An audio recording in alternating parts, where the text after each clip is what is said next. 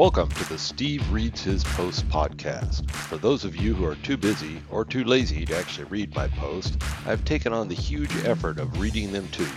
Enjoy.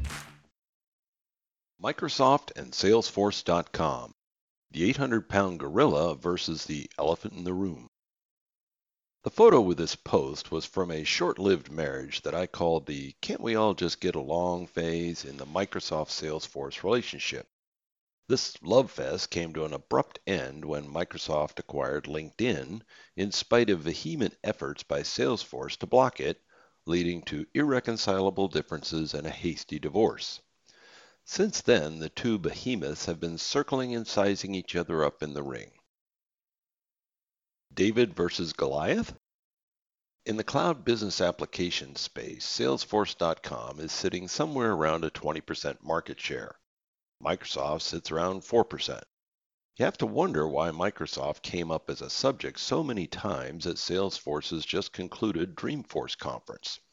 You might think that it would be better if Salesforce co-CEOs Benioff and Block just ignored Microsoft and continued to marginalize their efforts. But Microsoft is not Joe's software company, they're freaking Microsoft. In the grander landscape, according to the Forbes list of the world's largest companies, Microsoft is number 20, and Salesforce comes in at number 856. Even if you have a five times larger share of a particular area, you simply can't dismiss a competitor who's almost 43 times your size. If Salesforce is the 800 pound gorilla in business applications, Microsoft is the 34,000 pound gorilla who's starting to pluck bananas off their tree. So who is the David and who is the Goliath here? Nadella is Salesforce's kryptonite. Before Satya Nadella took over the helm at Microsoft, Salesforce really didn't have much to worry about. Nadella's predecessor was more interested in buying things like mobile phone companies, and the Dynamics Business Group was just one of many things in the stable. While it is true that Ballmer sparked the charge to the cloud for Microsoft, it was Nadella who poured the gas on the fire. Guess what? Nadella was previously a business applications guy. Uh-oh. Since the day Nadella took over, Dynamics started becoming part of the conversation at Microsoft. He replaced the boobs that were running Dynamics with a proven leader, James Phillips. Today, Dynamics 365 and the more recent Power Platform is part of every conversation that Microsoft has with its customers. We're number one. We're number one. Sure, Salesforce can crow today. I too am number one. I'm the world's most successful and most read blogger, who is named Steve Mordue. Salesforce's worst nightmare is Microsoft actually focusing on their space. Remember Lotus 123 or WordPerfect? They too were number one until Microsoft decided they wanted to be there.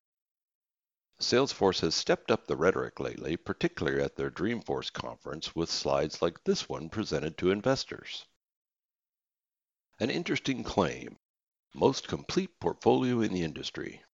It looks to me like in addition to ignoring Dynamics 365 for marketing and Microsoft's industry focus, they also conveniently left off a few dozen columns. We've seen this before. Amazon, Forbes number 53, also landed in Nadella's crosshairs, and based on all of the trajectories I have seen, it looks like Microsoft may overtake them in the not too distant future. Salesforce has reason to be concerned. If number 20 can cause so much disruption for number 53, imagine what they could do to number 856. And now the turret is swiveling around towards them. There's seldom a public comment made by Nadella today that does not have business applications mentioned in it. The snipers. While Nadella has elevated Microsoft business applications in the grand scheme, the people that Salesforce really needs to be the most worried about are actually James Phillips and Alysa Taylor. These are the two snipers on the hill overlooking the Salesforce camp, and Nadella has authorized unlimited rounds for the rifles. After he took over and got the Azure pathway cleared, Nadella turned to business applications. As I said above, one of the first things he did was get rid of the bumbling leadership and install these snipers. Phillips has methodically cleared out all the Keystone cops under the prior regime, many of which are now at Salesforce. It's kind of ironic that Salesforce eagerly snapped up and put into leadership positions many of the people that Phillips determined were not good enough. Phillips inherited a losing hand, but instead of playing it out, he just threw the cards away. Planned burning. Let's face it, before the Nadella Phillips Taylor focus, Salesforce had little to be concerned about from Dynamics. It was more like a fly that occasionally needed swatting. The Dynamics BG looked a little schizophrenic, a bunch of random smoldering piles seemingly lit by tossing matches willy-nilly in hopes of something catching fire. Phillips and Taylor poured water on a bunch of these and then strategically injected gas onto others.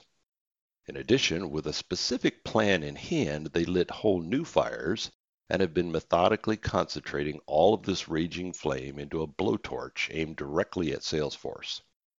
Based on Salesforce's reactions, they clearly feel the heat. Salesforce's Achilles heel. There's no question that Salesforce has great products. There's also no question that for CRM, Salesforce is a better known brand than Dynamics 365.